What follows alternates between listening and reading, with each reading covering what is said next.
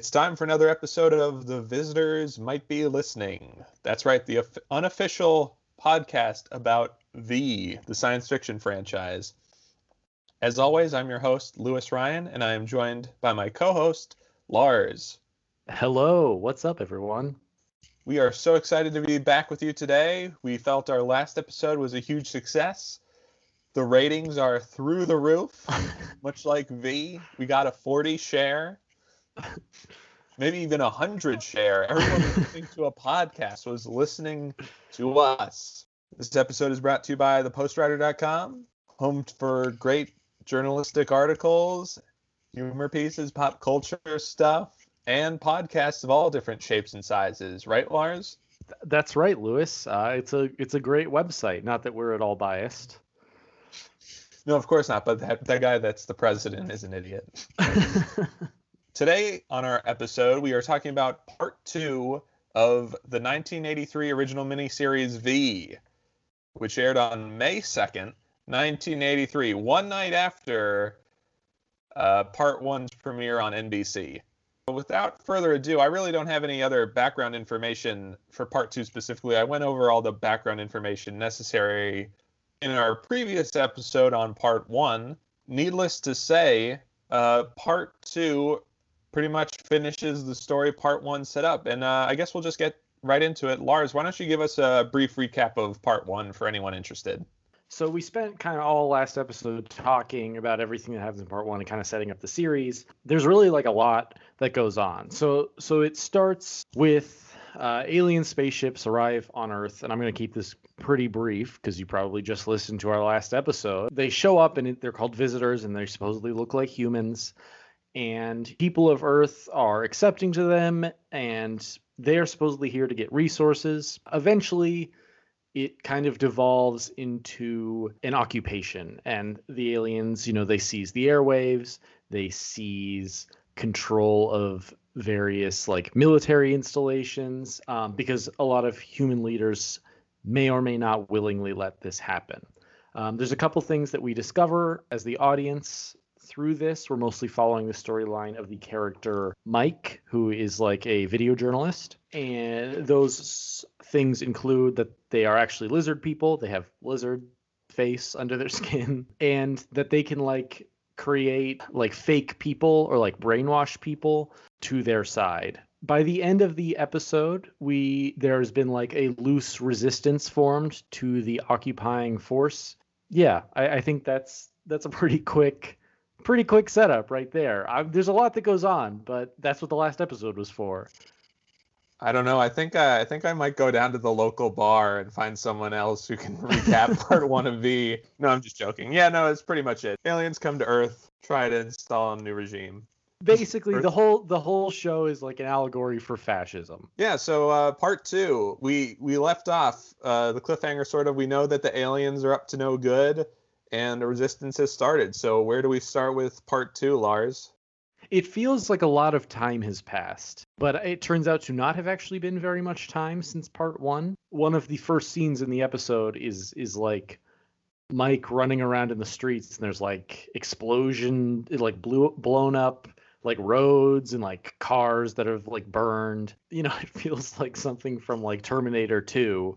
It's like society is is like collapsed. It, it's a par- sort of a parallel to the opening of part one, where it's Mike literally in a war zone.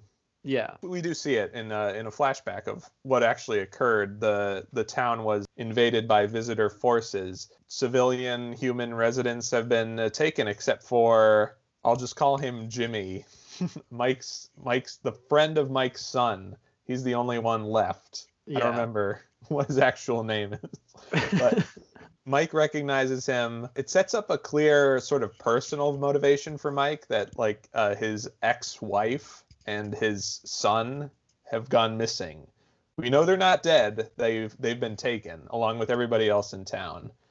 But yeah, it's sort of ambiguous to how much time has passed. You would, I can see how you would get the impression that a lot of time has passed, but it seems pretty much like it happened immediately. Right. Well, they say kind of later on in the episode, it's like, oh, I was only gone for a couple days and all this happened. Or they address that it's been uh, like not very long between the two episodes. it's pretty much just finishing the story part one is set up. There's no time skip. So do you have anything you'd like to say about that that Mike part? Did it grip you at all? Were you hooked? Did you like the action of the flashbacks? Yeah, I think so. I, I don't know that it was as gripping as the first episode, but it doesn't really need to be, right? If you're watching this one, you're presumably going to finish it, and you liked the first one. It's like I wasn't, you know, I wasn't like as blown away by the the beginning as I was beginning of the whole series. I share similar sentiments. When I was watching part two over again, I was uh, remembering something I said uh, during our last episode, where I said I think V should be shown in schools. And watching part two, I sort of felt like a sort of embarrassment, or maybe I spoke too soon fact about saying that, because I feel part two, if we just want to get right into it, is sort of not as gripping intellectually as part one. It's definitely the more Star Warsy half. I agree. The miniseries. There are a couple of moments here and there that I feel sort of recapture the magic of the allegory and metaphor of Nazism and fascism, but overall, I would say it's it delves into sort of the action movie territory where we've set up part one did all the setup and now we just get all the action payoff. Yeah, I I am glad you agreed because I was like a little um, I didn't like this one as much as the first one for sure, and I think that the fact that it's so much more like a- of an action film or show is uh, it kind kind of does a disservice to its narrative. Is as I'm like struggling to remember the plot as it takes place. I remember things that happen, but I don't. And I watched this yesterday, but I like don't really remember the narrative order just because there's a lot of kind of action scenes thrown in the middle. I do think a thing that they start to address early on that does kind of bring it back to the themes is is I think kind of uh, they start to there's a lot there's several homages to like diversity as an asset during the resistance right? The gardener character who's mexican uh, mexican american he like has an asset early on in the episode. He's is he helps smuggle a family out of town. He helps smuggle the the maxwell family out of town. Right and he he uh, he's like how do you and they're like how do you know how to do this? He's like oh please um and he like eats an onion during that scene. Yeah i was gonna bring that up. He he had the onion ready on the dashboard good to go. Yeah. And i did i did like the moment with we get the one cop who's going against the law but doing the right thing when he hears the kid in the trunk but he decides not to turn them in. Yes. i was like you could just take that moment. That's like almost like a short film in itself of about like bravery like just call it bravery. It's like that's like almost award an award worthy short film. Just yes. like that I, I really deciding not to turn the family in. Yeah, what a hero. I really liked that whole sequence too. And you you do get throughout the episode kind of the like not only is there the resistance amongst the humans on the outside, but there are filtered elements of resistance on the inside amongst the visitors who are who disagree with the um, the path that the visitors are on. We kind of like ragged a bit on Elias's character last episode, and I well you did yes, and I even mentioned like I don't appreciate how he was set up, like how his character was set up, and I don't and, and like I there needed to be kind of a redemption, which they do at the end of the first episode when his brother dies. Um, but like in this episode, I think he gets like massively redeemed. It's like the resistance early on uses Elias's like street connections as an asset in like communicating um, and like finding places to hide and he like calls himself he's like i'm the Harry, i'm the henry kissinger of east la and i i appreciated that. Yeah he he gets them uh he get finds the juliet and the rest of the resistance. He finds them like an abandoned fort or factory somewhere. It's on the angels turf so he has to go uh parlay with the angels which doesn't really factor into it overall but uh, they get a they get a token mention of he's inter- interacting with the gangs of LA, who I assume would just in, in real life would just be on the side of any humans that need help. but I don't know. I don't know if the visitors maybe had a, a deal under the table with the angels or in the Crips and the Bloods. maybe that's addressed in a later episode. yeah, that, that's kind of all I had to say, and just like the themes at the beginning of the episode. I feel like this part sort of, uh, I don't know about you, it dovetails everything together, where everything was more disparate in part one. It sort of all comes together. Did it come together for you? Yes. I mean, I, all of the characters basically come to interact. You kind of have like the two sides of the story in the first part where you have Mike is kind of like the focal character and you have kind of his side of the story and then you have like everyone else. and in this one it feels very like it actually feel it reminded me a lot of uh, Empire Strikes Back, right? As you have like Luke is on his own with Dagobah, journey. on Dagobah with Yoda. Right. He's on his own journey and like Han and Leia are on their own journey and eventually like it has to come back around. And this kind of reminded me of that. So Mike is determined now to find his ex-wife and son and the rest of the people from town that were abducted. If I recall correctly, he enlists Tony and they go to the rectory plant where the visitors are harvesting chemicals and they manage to sneak aboard. Tony is incapacitated in the process. Yes, how is he incapacitated? Yeah, so he- the lizard people can spit apparently. is they can shoot a and they kind of address this later in the episode is like they can shoot like a neurotoxin. Yeah. Um th- that's not there's not actually a lot more that they do with that, but that happens. Well, it, it goes into Tony's eyes and he's like incapacitated. I don't know. It's just it's neat to me. It definitely I was surprised when it happened, that's for sure. yeah, it's definitely surprising because it's the only time it happens uh, so far yeah. in part two. So then Mike sneaks aboard. No, no, no. Mike doesn't sneak aboard. He gets shot in the chest with uh, one of their lasers, and then he wakes up in the on the mothership where it's Diana and Martin, and they're going to have him go. Well, I don't know if you recall this. There's a discussion about whether Mike or not should go undergo the conversion process or not.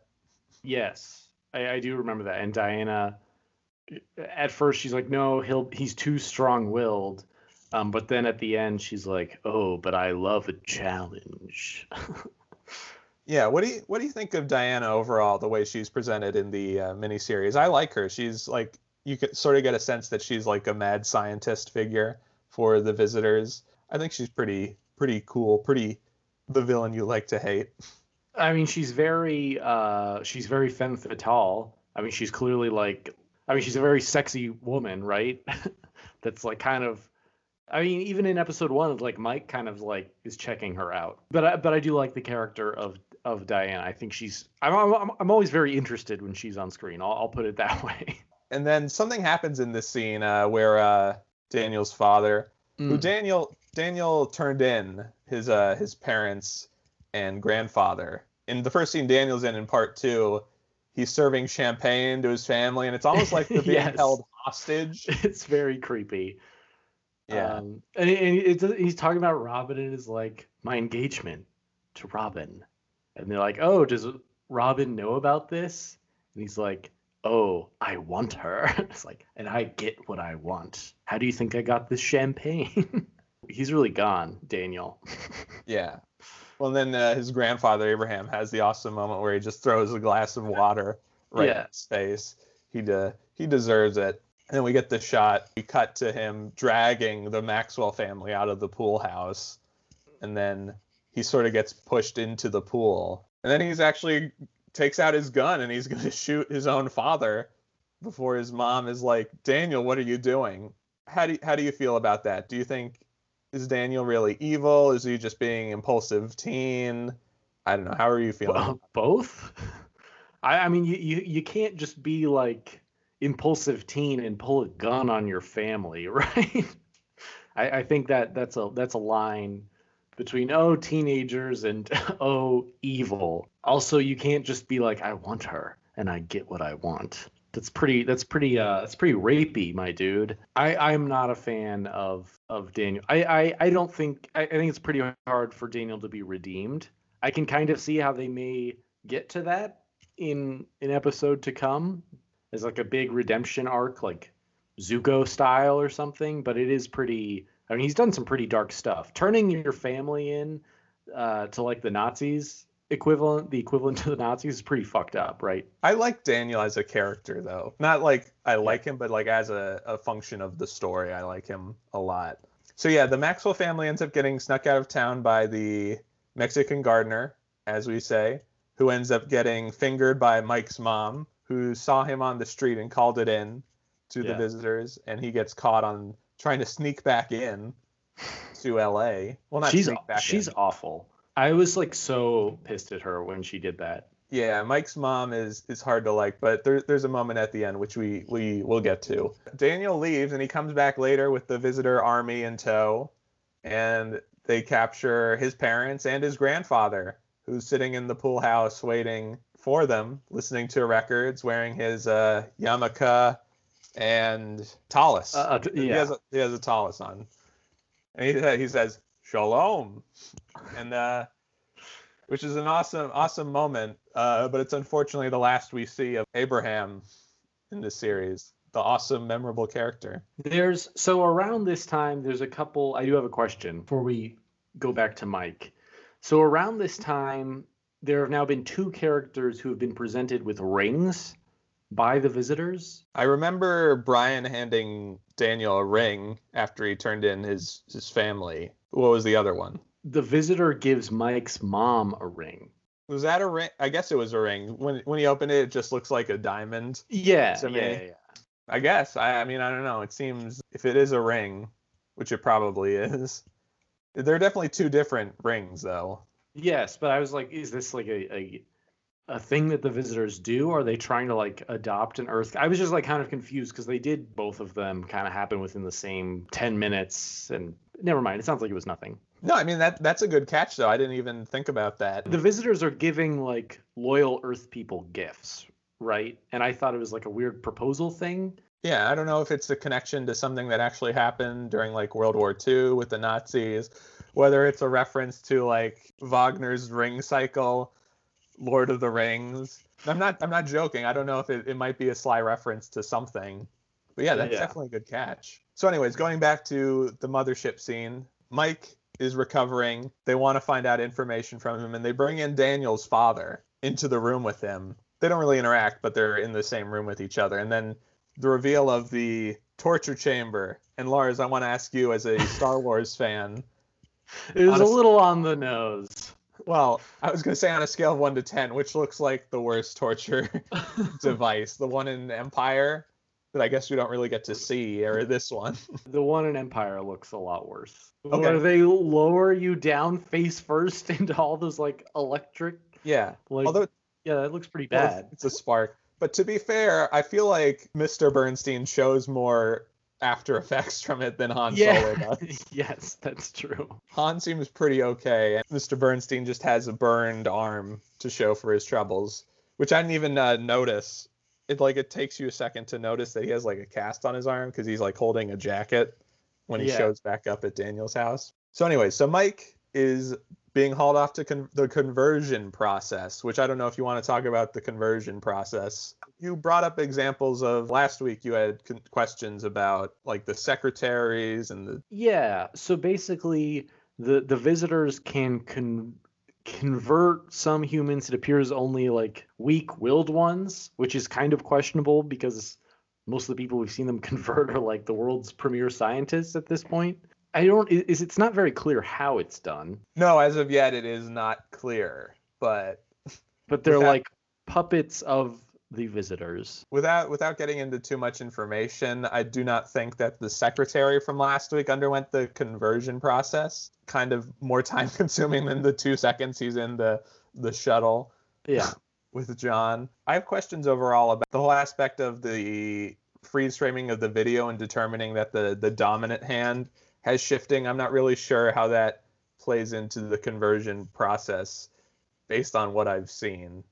Like what's happening exactly is a little bit murky. Yes. Maybe we will learn more. Maybe. So Martin, the visitor, is bringing Mike off to the conversion process. And Lars, did the mothership? Does the mothership hallways? Do they remind you? Yes. of Th- the this episode Star? actually gets very like on the nose. Um, though we do see them in the last episode too, but it is very like Death Star, Star Destroyer esque. Yeah, I feel like we're we're on the the mothership maybe a bit more in this episode, or it's it feels very Star back Wars. to it. At, Mike comes back to it at two points, but we're on the. Mike has now been in the mothership what three times Yeah, by the end of this episode, so he's in it for the second time now. Mike Mike goes to and from the Death Star more than Luke Skywalker does. yeah. We find out that Martin is actually I don't know on humanity's side, but he he is not on board with the the visitors' plans overall, and so he he offers to help Mike escape with the assistance of another visitor named Barbara, who is also like Martin, not going to help, not willingly going along with the visitors' evil Yeah. plan. Th- There's like a small resistance inside. They kind of say is like, there's not enough of us. And so we get a scene of Barbara undressing her uniform to give to Mike. Mike says, "What does he say?" He's like, are you sure it'll fit me or something? oh, well, he says that, but he's watching her undress. He's like ogling her a bit, and she's like, "You don't look like an iguana." Oh yeah, yeah. She's like, "What?" It's like bad taste. yeah. I don't know. The whole scene of her just undressing and her looking like a female, like with a female body, it just raises a lot of questions for me.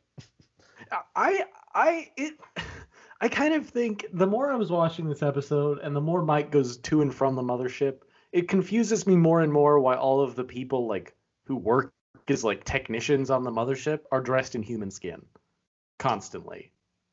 Well, to be fair, they do have media on board at all times. Like, well, you know, they have Christine Walsh there.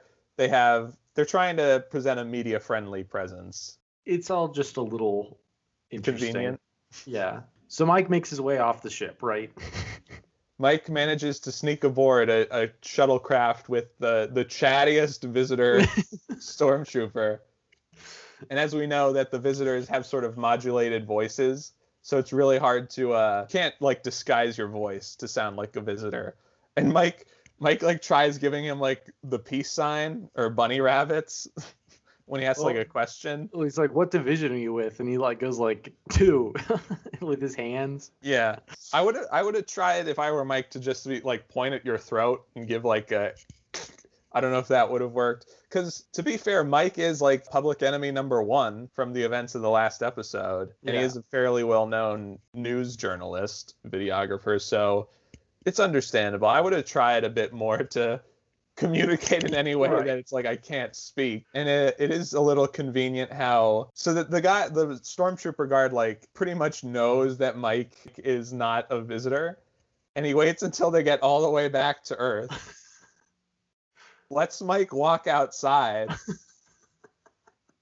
Apparently he's not convinced yet. He says goodbye and Mike's trying to just leave. And he's like, I said goodbye. he's like getting his helmet ready and he like starts to open fire. I don't know why he waited until Mike was like 50 yards He's like, away. You're not leaving until you say something to me, right? It's like, what? What a weird thing to say. Just like, I don't know. Yes, the logistics and ease with which Mike is able to go to and from is very uh, Convenient. convenient. So Mike manages to get away, and then we go back to what we were saying before of Elias meeting up with the Angels on the mean streets of LA, and they manage to to find a, a lone visitor walking around in the alleyways for some reason, just bumming around.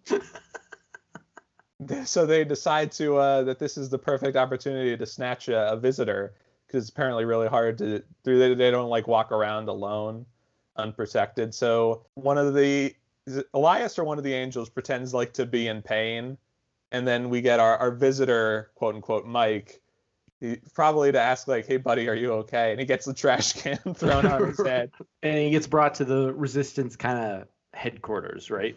Yeah, it's I like the part they have it up on a sign. It's like a mash unit. They have mash Yeah, yeah, I saw that. Uh, have we talked? To, we haven't really talked about Robin. Oh yes, Robin Robin Maxwell. Their their new headquarters, the Resistance. They have their mountain base, and this one is more closer to the city in like a ravine. Juliet is, you know, sort of running the show. They're trying to get everything together. Juliet's like unsure of her position. She confesses that it's like she's only, you know, like a med student. She's in her early 20s. She doesn't know how to like lead a resistance force. Right. so we get we get scenes of her moving in and like Robin, I don't know if you want to get into how Robin acts. Well, so Robin and her family roll into the. This is before Mike shows up, I believe, but it's Yes, it is. yeah. Is is they roll into the resistance, you know, city headquarters or whatever you want to call it, and Robin is very upset that her life is like now reduced to living in kind of like a sewer at some points and it's like oh at least there's there's toilets over there so you can imagine how nice those are. So robin is unpleased. Robin steps out of the base to go outside for like briefly i guess she's just like upset and she wants to kind of get out and she's captured by the visitors. And then her dad goes out looking for her and he is also discovered by the visitors but we'll go into that in a little bit. So Mike Mike is brought to the resistance camp in in the trash can still. they get him. They think they have a visitor, but they actually don't. They have Mike Donovan, fugitive, and he sort of fills them in about what's been going on. They drop a neat picture of the visitor visitors lizard faces in in profile and portrait on the wall with pencil. Whoever did that was very good. Well, he tells them all about the like acid that they can spit The neurotoxin, yeah. neurotoxin yeah and that there's some on the inside that are helpful. It's it's another very like star wars rebellion like briefing room kind of scene Yeah, definitely. Well, and he, I, I don't remember if it's quite at this point, but he's like explaining what they look like, like as lizards. I, I think it's at this point. He's like, the more people know about how alien they are, it's like the more people will want to fight against them. Do you remember that line? Which I thought was interesting. It's an interesting, like, they're different from us, and people don't like things that are different. They're kind of taking the the fascist line and using it for themselves in a way, almost. I, I suppose you could read it that way. It's definitely Mike using his intuition of human nature Yeah. to definitely achieve his ends, which I believe are the right ends. Oh, oh, oh absolutely. Yeah, yeah, yeah. I, I more mean it's just it, it's it's an interesting acknowledgement of reality. Yeah. Well, I mean, to go back to what we were sort of discussing last episode, Mike is sort of the avatar for truth, and it would definitely be revealing the truth to show what the visitors are really like. Mike is definitely wants to go back onto the mothership to find his ex-wife and child, and he wants to get Tony. And Juliet is planning to storm the armory. Yeah, so they all kind of come up with like a plan, and they're gonna break into a couple groups to do it, right? Yeah, Mike Mike's gonna go up, go back up to the mothership. He should take like a Southwest flight or something. Like, are they're giving him frequent fr- flyer miles?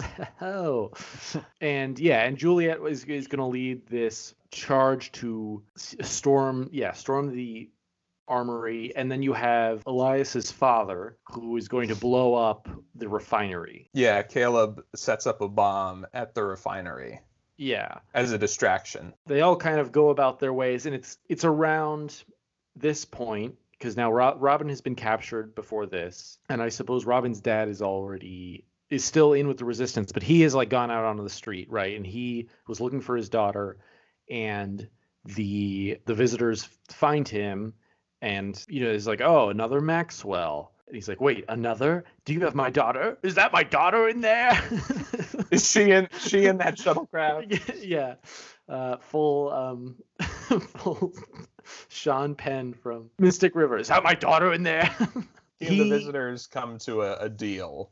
right. Is the visitors are like, okay, we can promise that your family will be safe if you tell us like where their mountain base is, and he rats out the mountain base, but then he goes back to the resistance to help Juliet. But he has leaked this information to the visitors with an agreement that, you know, they're going to raid the mountain base at 4 p.m. on a following day. to give him time for him and his family to escape and to leave the rest of the mountain cap camp in the lurch to die or whatever at the hands Which- of the visitors. And uh, when you're watching that that kind of agreement get made, you you're pretty like you're pretty mad at him, right?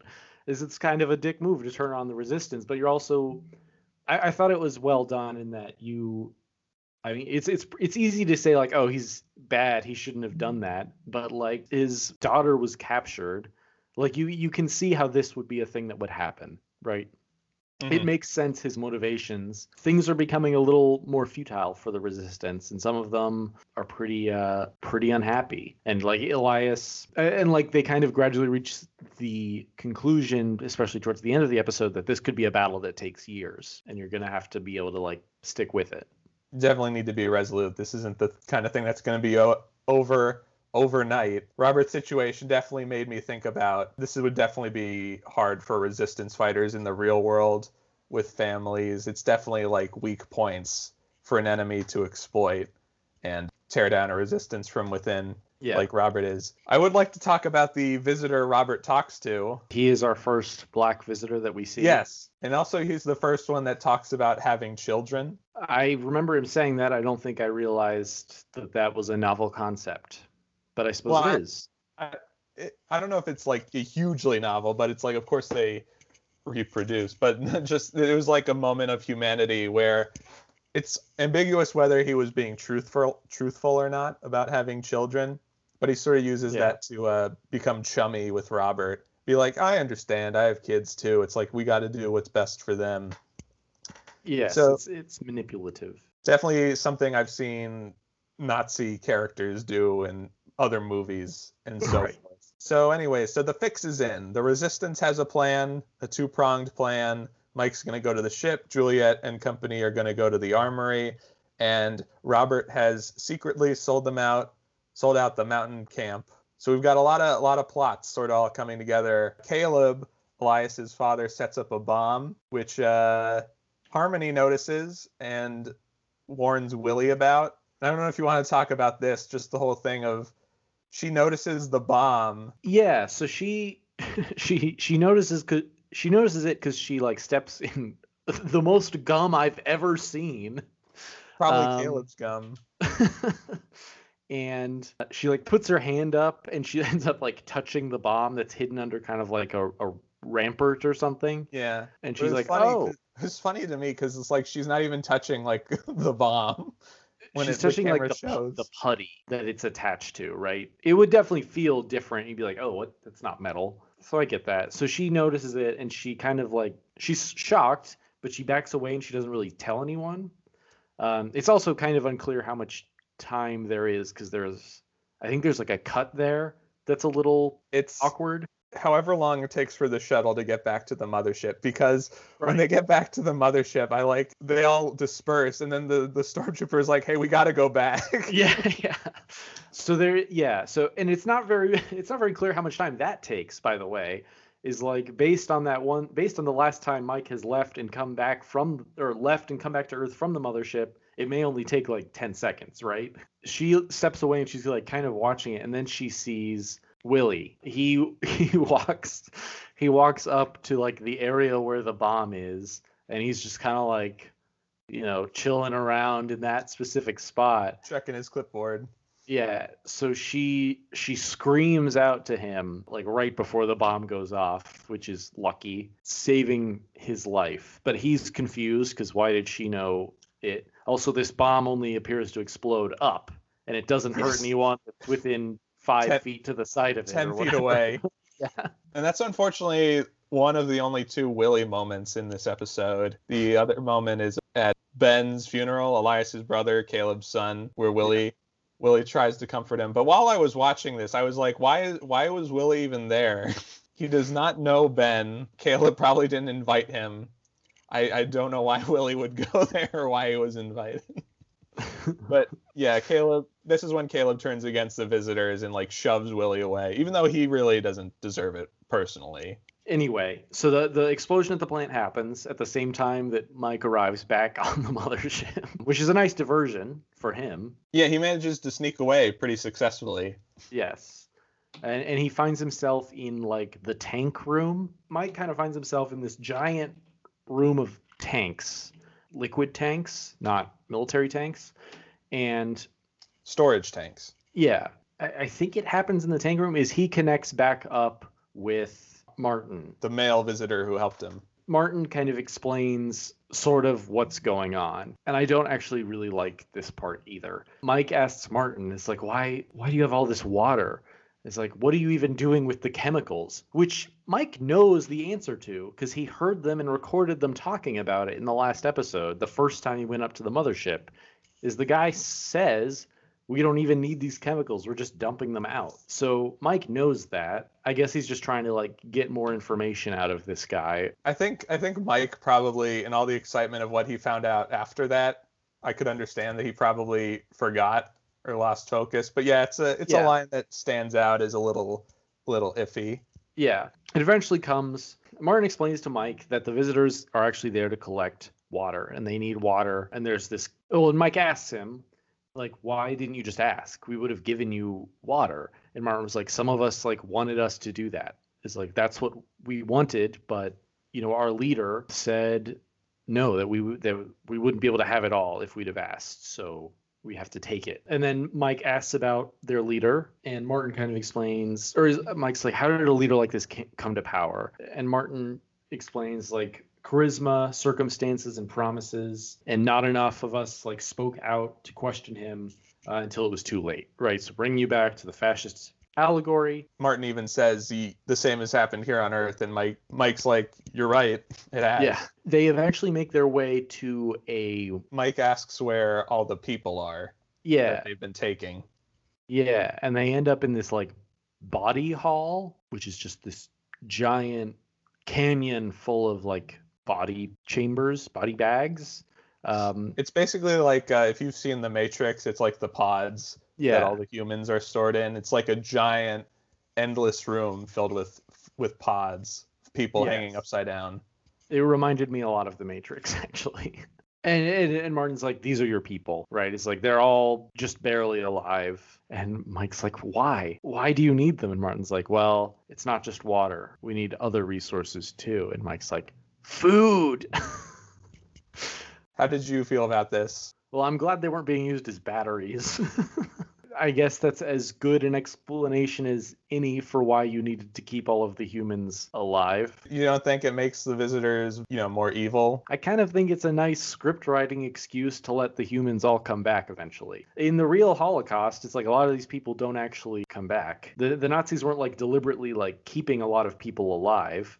I mean, there were like forced labor camps and whatnot, but the goal was for them, as I guess it is here, is like the goal was them for them to die. But here they're actually using the bodies as food, and it's not really clear that they're doing that yet. Yeah. On the flip side, it's also a good writerly excuse for why a direct attack on the motherships is a no-go, Yeah, which they talk about later in the episode. But yeah, I think I think it's a pretty pretty shocking reveal. It definitely ups the stakes. Yes, and yeah, yeah. The the point about like this is why we can't blow up the mothership. That's valid. And going back to your point about the cryogenic materials, I don't know if I was led to believe, but it's I think maybe they're using that to like freeze the humans. I don't know if that's But possible. They they say they're dumping it as soon as they get up to the ship. They're dumping it, and they're like, "What a waste!" And it's like, "Oh yeah," Then Mike asks to see Tony. and he sure does see Tony. Yes, he sees Tony. We don't see Tony. Evidently, Tony has met met his maker. There will be no more conversations with Tony about Uncle Pedro. I should mention concurrently while this is kind of all going on, is Robin is up in the mothership as well, and she because she was captured by the visitors, like we said before. Right. And something kind of interesting happens here. Right. Well, why don't you hold that thought? And yeah. we'll come back to Robin, but first we'll take a short break.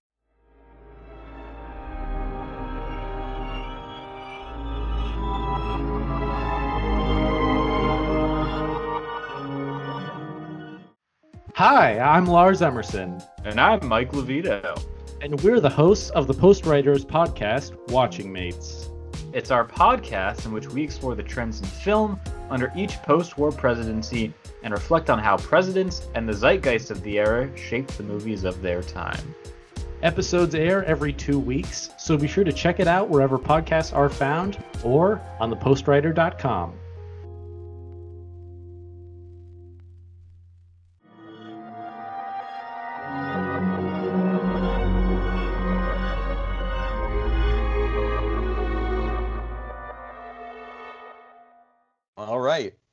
are back from our break. So, what is going on with Robin, Lars? Yeah, so while Mike is up there dicking around on the mothership, learning all the things he learns, Robin, who's been captured, so Diana, she has something special in mind for her, and she has Brian, who Robin is obsessed with. He goes in and tells Robin it's all going to be okay in her cell, and they start kissing and presumably more, but we it kind of cuts out of that scene as Diana watches. We Did also you- discover that Diana is into Brian. Yeah, they're they're like an item. Did you talk about how like Diana tells Brian to go mingle with Robin as like an experiment? I don't really remember exactly what she says. Yeah, Diana says she's you know, you get the impression early on with the whole conversion discussion that Diana's you know into mad science and doing things for the challenge or just to see what would happen. So she sort of tells Brian to go commingle with Robin to see what What would uh, happen? Yeah. Yes, to test her hypothesis. Right. So presumably they bang. Oh, they do. I have all sorts of questions. yes, you you and I both. I'm sure there's a uh, fan fiction site we can get answers on. When they were making out, were you thinking about how the fact that it's like, are their mouths their mouths? Because like we've seen that they have like lizard tongues. Yeah, I'm confused. I was thinking that we would like see the tongue during that scene too. I I have no idea. I don't know. We'll It's- never know. Yes, it's best le- left unanswered. It kind of it's unfortunate that like part two sort of has to settle in with the reality, and you sort of lose like the overall metaphor of the visitors as Yeah. like Nazis. It's sort of more just like we have to deal with this reality of like lizard people, aliens conquering Yeah. the world. I mean, it's still it's still good. Don't get me wrong. I enjoyed it very much. So Robin's on the ship. There's a bit of a, a convenient jump where Robin is found by Mike off screen. Yes. So does Brian let her go after he has his way with her? I I imagine that there was probably a scene written and filmed that was just cut for one reason or another. yeah. But it's sort of Robin is just there with Mike and also with the Mexican gardener who was in the same room as Tony's dead body. Yeah, yes. There's a lot of very convenient things on this mothership. So they all end up on like one of the shuttles. yeah, they end up commandeering one of the shuttles, but they don't get away without being spotted by some others, and then a shuttlecraft chase ensues. And Lars, another Star Wars comparison question to you. How does this compare to the dogfight scene in episode four? So this is far worse, Louis. I actually really grew to like despise this scene. The more it went on, because it goes on for like kind of a while, and it's like intercut with other stuff going on. But I, I think this is like Star Wars in a very bad way. I did not. It's not just that the effects are bad, which they are, but like whatever, you know, it's a TV miniseries. They're not going to be like in the 80s. They're not going to be like you know knock your socks off. It doesn't make any sense to me either. Uh, you know, Mike kind of gets instructions from his his visitor friends on the mothership. It's like, oh, you know, you need a light touch to pilot it, and he's like, okay, I can do it, and he takes off. yeah, Martin and Martin says if you let it, it pilots itself. Right. And I guess Mike kind of has like a hard time driving it, but and he does throughout, even during the chase, is like Mike is struggling to drive. But so he's chased by two other shuttlecrafts who are shooting at him for the love of God cannot hit him. Meanwhile, you have uh, the Mexican gardener, uh, Sancho, sorry. Sancho, that's right. He Yes. says, Mike says, "Get him, Sa- Sancha," and it's like, Yeah. my name is Sancho. Yeah. Um, Sancho is like in the like gunner seat that I guess there is, and he's firing back at these shuttlecrafts. The shuttlecrafts, it doesn't make any sense to me. Is like these are piloted by visitors who routinely like pilot them, and they can't seem to like catch up with Mike, fire accurately at Mike. They fly just as poorly as Mike. I really do not care for this chase scene. It may actually be my least favorite part of the episode. I definitely sympathize. I will not go so far as to say that it's like the worst thing. It's definitely the longest thing. It- it goes on- continuously not great.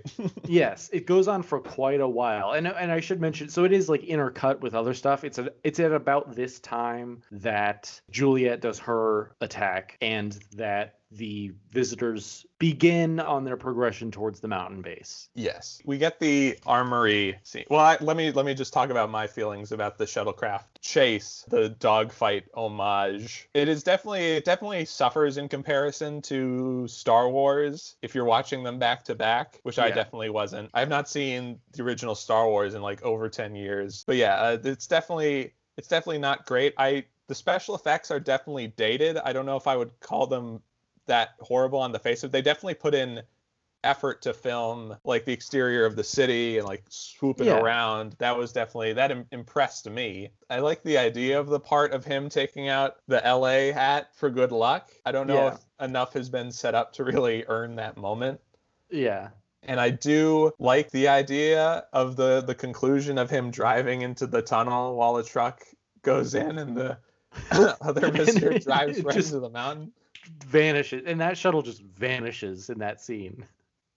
Yeah, it's deatomized immediately. Right. Like you don't even see like Yeah, I mean it would have been cool if like the truck the back of the truck exploded or there was like I don't know, like it crashed in the tunnel and there was like a fire as it came out. But you know, you're you're dealing with the realities of budget. But yeah, I mean it is what it is. They they it was probably network mandated and it wouldn't surprise me if the network sort of cut the scene where they find Robin to elongate the chase more. I don't know. Yeah. I mean, I don't know. I'm not Kenneth Johnson. I I'm not NBC.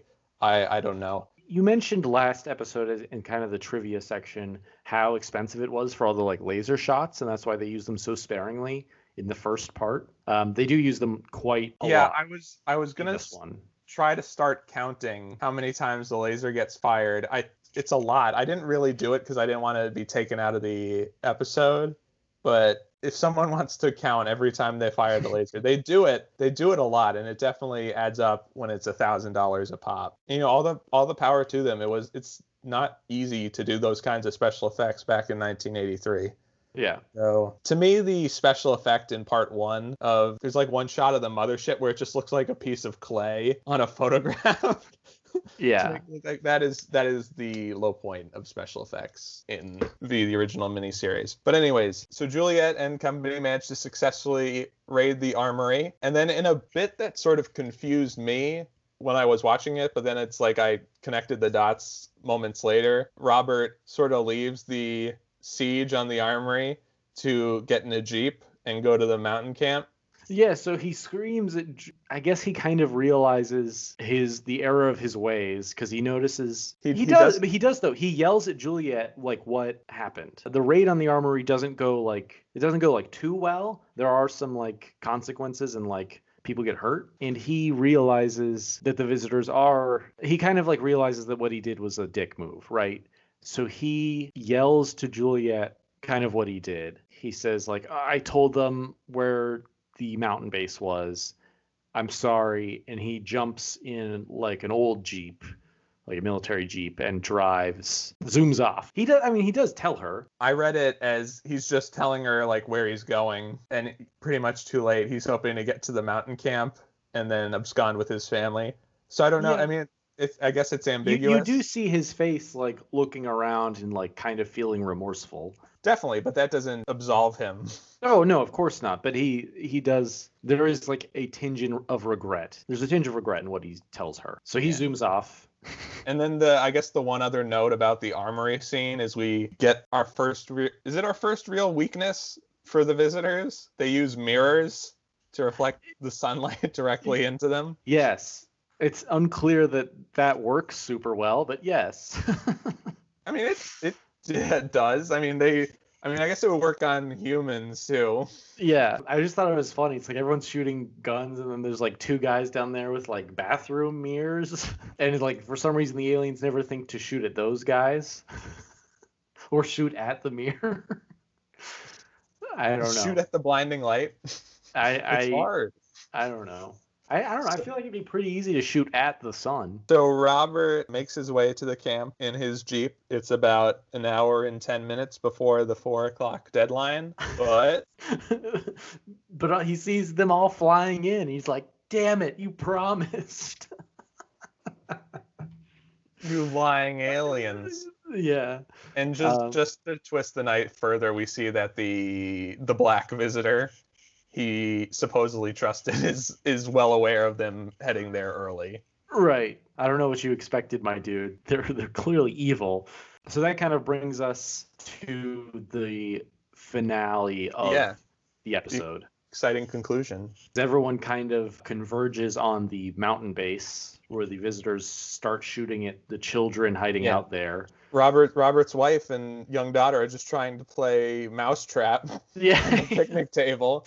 Little did they know they were in a trap of their own. Mike eventually ends up on the scene in his shuttle too. Well, you're cutting to the end. He sort of has the Han Solo moment where yeah, he shows up in the, the shuttle. Everyone races back to the mountain camp, and then like an all-out assault ensues.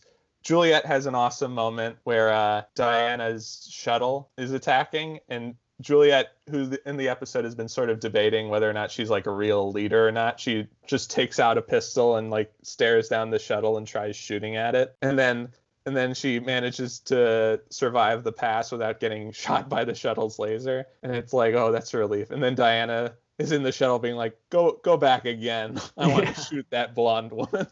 yeah. At which point Mike shows up in his Mike, shuttle. show, Mike shows up in the shuttle to save the day. I did want to talk about this where Diana, her shuttle sort of explodes on her face, and we get that cool shot of like her face half lizardy, half human. And I wanted to say, great job by the makeup people that worked on this. Yeah.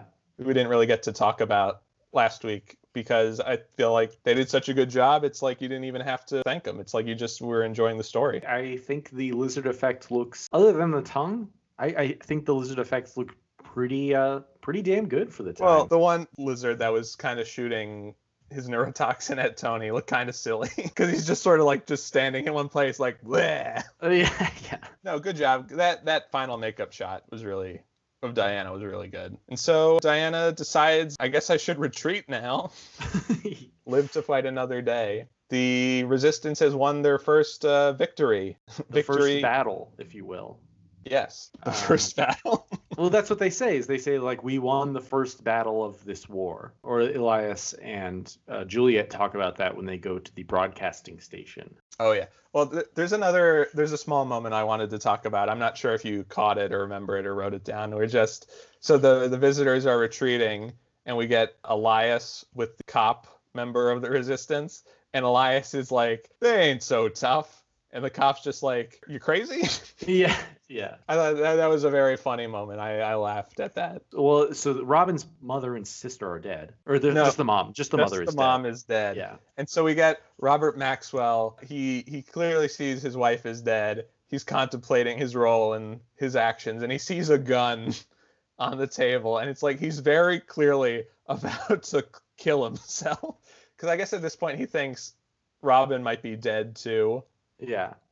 And so it's like he's literally just about to pull the trigger and end his life because he betrayed everyone. But then his family is like, "Hey, Dad." What? oh my god, that's right. I have children. yeah. Thank goodness they said something Yeah. right at that moment. And just to put icing on the cake, Robin's there too. But she, it's not super happy because she's like, Is that mom over there on the table? Right. I I guess I just kind of brushed past that just because I yeah. I mean, I'm al- I'm always up for character deciding, yep, I'm gonna kill myself now. I'm Right. up for those kinds of scenes. Not thinking things through clearly. I think then you just get the the like radar the broadcast scene, right? Yes. You're basically at the end of the episode. So why don't you give greater context? Because I felt we you, we kind of overlooked something that was mentioned earlier when Mike was talking with Martin. It, it is sort of brief, but Martin had mentioned to Mike that, that the leader is obsessed with accumulating power so that he can defeat someone who has defeated him before. You know, some other alien entity perhaps or something. I no one knows or the audience doesn't know at this point. So Mike, you know, rel relays this to, you know, Juliet and the end, the episode ends with Elias and Juliet are in uh, like a satellite array, and they are broadcasting this message out to space. And Elias asks, like, it's a message of like help. And Elias asks, like, how long is this going to take? Juliet's just basically trying to relay the uncertainty of all the different variables of whether the the enemy will get the message, whether they'll even help, who knows, or how long it'll take. Yeah, and it, it could be like years, is what she she says. And It'll like, oh, probably be years. Yes. I don't remember. There's some. that was so funny. It was like she says they say like how they're transmitting this message so that any alien would understand it. yeah, it's Um, mathematical code. Any intelligent species should be able to decipher it. I'm curious how they they they transmitted like the like help or the concept of help. I mean, it's been done. I mean, uh, on the Voyager Yeah. shuttle, they have the golden record that has message in, you know, some sort of mathematical code. Right, but that's to explain like yeah, Voyager is to explain like that's to explain like mathematical concepts and like our understanding of like where we are in the universe. It, th- that's like to understand like physics and like um like biology is like a carbon and like here is our solar system stuff that you could explain with math. Th- There is nothing like the Voyager. I mean, it does have like other stuff like that, but it doesn't have like in binary reading something because it's not going to make any sense if you don't understand the letters. So uh, presumably they they figured it out.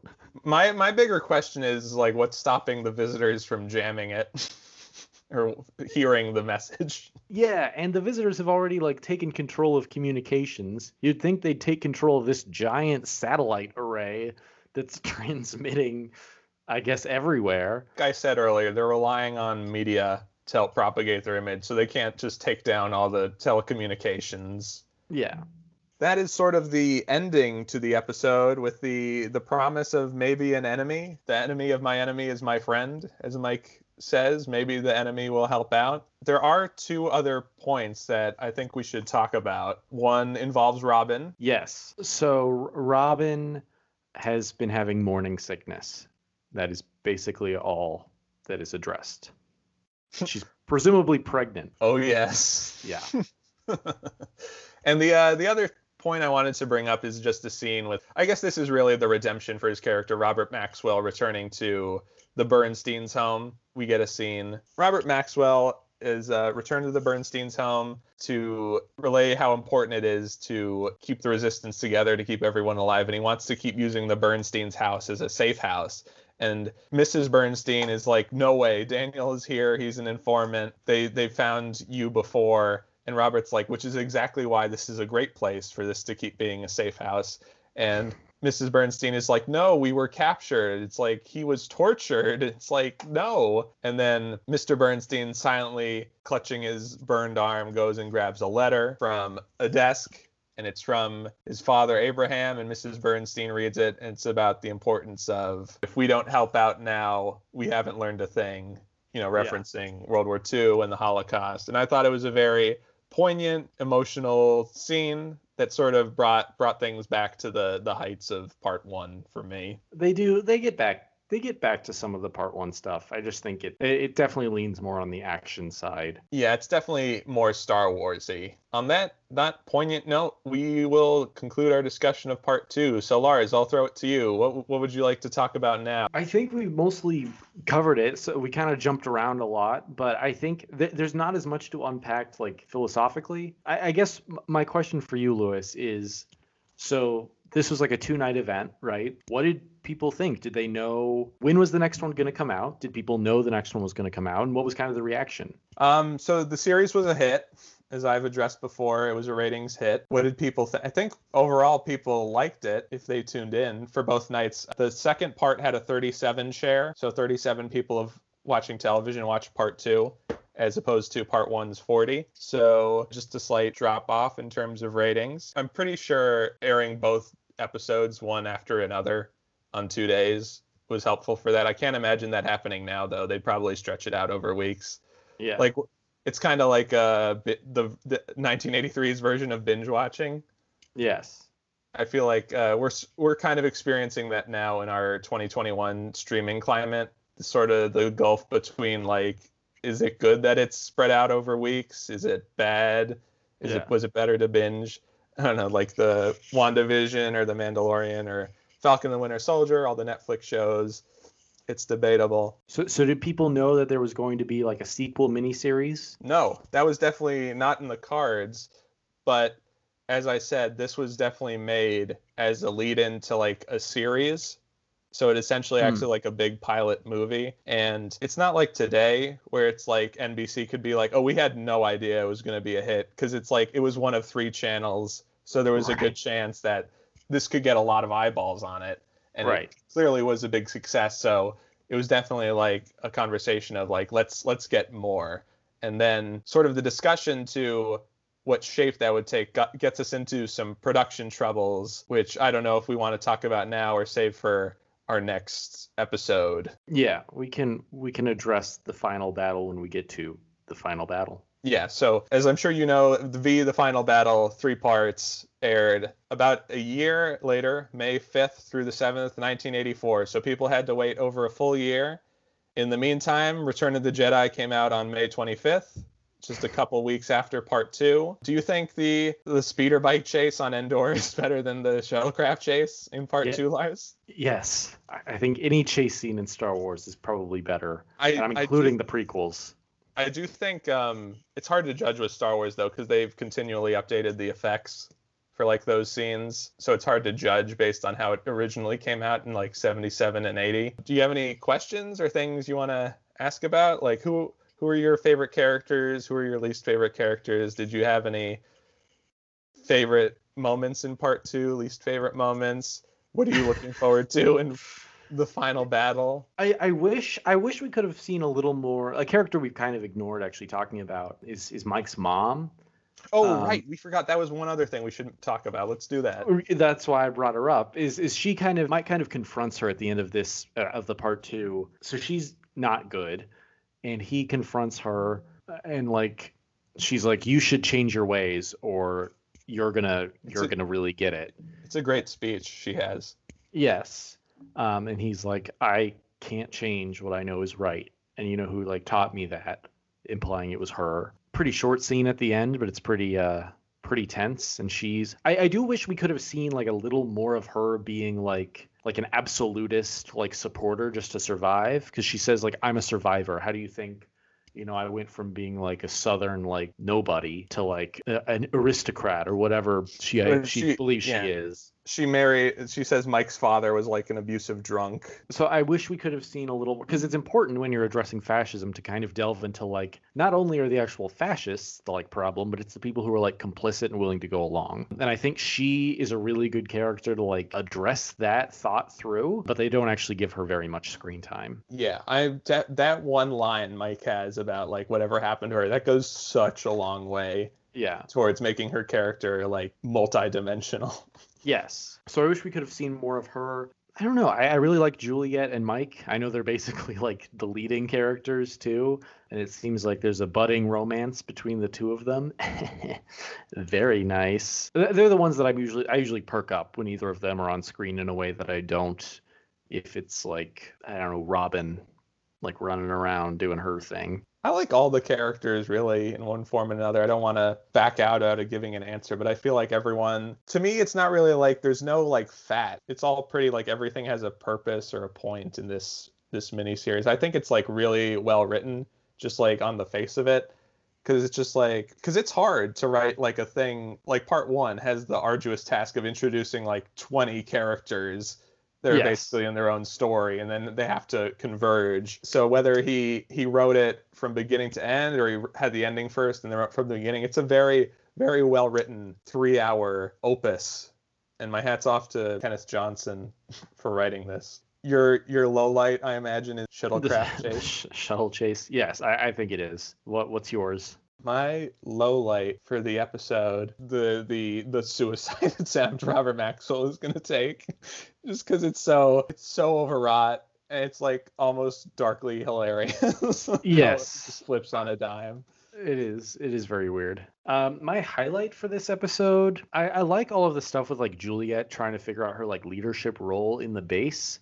I thought that was like well done, where she's like doubtful, but she's trying to learn how to lead, and she's like struggling to unite all these people. And I, and I like when they show off how like the diversity is an asset in in fighting a fascist force. Like it's important to have kind of a wide array of people working with you and that apply i think that applies in general it implies it applies in business too it's like you, you want to have as many different points of view as possible so I, I think i liked like the the first like act and how they kind of showed showed that sort of stuff off and how everyone had a role to play Yeah, I was gonna say my highlight is the scene with Julie firing at Diana's shuttlecraft, but I'll, I'll change it because you just talked about Juliet. My uh, I mentioned it earlier, but this the scene of the cop letting Yes. uh, Sancho That's- go through the checkpoint.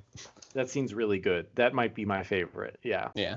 It's kind of just a minor scene, but I think it was the same cop. There's a scene where it's like Abraham's elderly woman friend who's part of the resistance. She like sets Yeah. off a Molotov cocktail. In like a shuttle. Yeah. yeah, and she Yeah. like the cop notices and he just like chuckles to himself. Yeah. Uh, that was a it was a little minor moment of comedy. Yeah, it's a shame about uh, Abraham's character though. He's sort of the the the spirit of uh, resistance on this whole thing, and like uh, it's kind of sweet that is he was the one that created the V thing that like pops up now as an Easter egg everywhere and lives on at the end. Yeah, next next time we will be doing the final battle part one which is the I know you're the newcomer to this, but the Final Battle Part 1 is the last episode I've currently seen at this moment. From what I remember, I'll just say that I don't think we were were too down on part 2, but it definitely felt like it lost something from part 1 in terms Yeah. of just being like a big action movie. Part 2, I mean, the Final Battle Part 1 from what I remember of watching it, I feel like it definitely settles into like the reality of like because the, the advantage of part one is that it's sort of our world where this happens, and then part two, it's sort of like we're dropped into like we're firmly in like the Twilight Zone where like aliens have invaded. And I feel like the final battle part one definitely takes that status quo and runs with it in a much more confident and it's definitely a much better I think it's a much better part overall from what I recall. So Okay. uh, if you were feeling too down on V Part Two, I think the final battle will definitely keep the streak going. I'm excited. I'm excited to watch it as well. So, um, as always, we will be here recapping V, giving our thoughts about it. We are always in the mood to hear comments from you, the listeners at home, unless you're pro visitors. we don't want you. Lars, would you care to tell anyone how they could get in touch with us? Yeah, that's right, Louis. Anyone who wants to, uh, you know, let us know how we did, or let us know if you have thoughts, or you know, curse us out, you can reach out to us on thepostwriter.com. We've got a nice contact us form there, and of course, you can find us on social media. I'm Lars Emerson. You can find me on Letterboxd at Lars Emerson. And uh, I'm at the Louis Ryan on Twitter, at the Louis Ryan on Instagram. I think if you just type in Louis Ryan on Letterboxd, I'll be there. And uh, I wrote write some articles occasionally on the Post Writer, so check those out, please. This is Yes. my main source of income.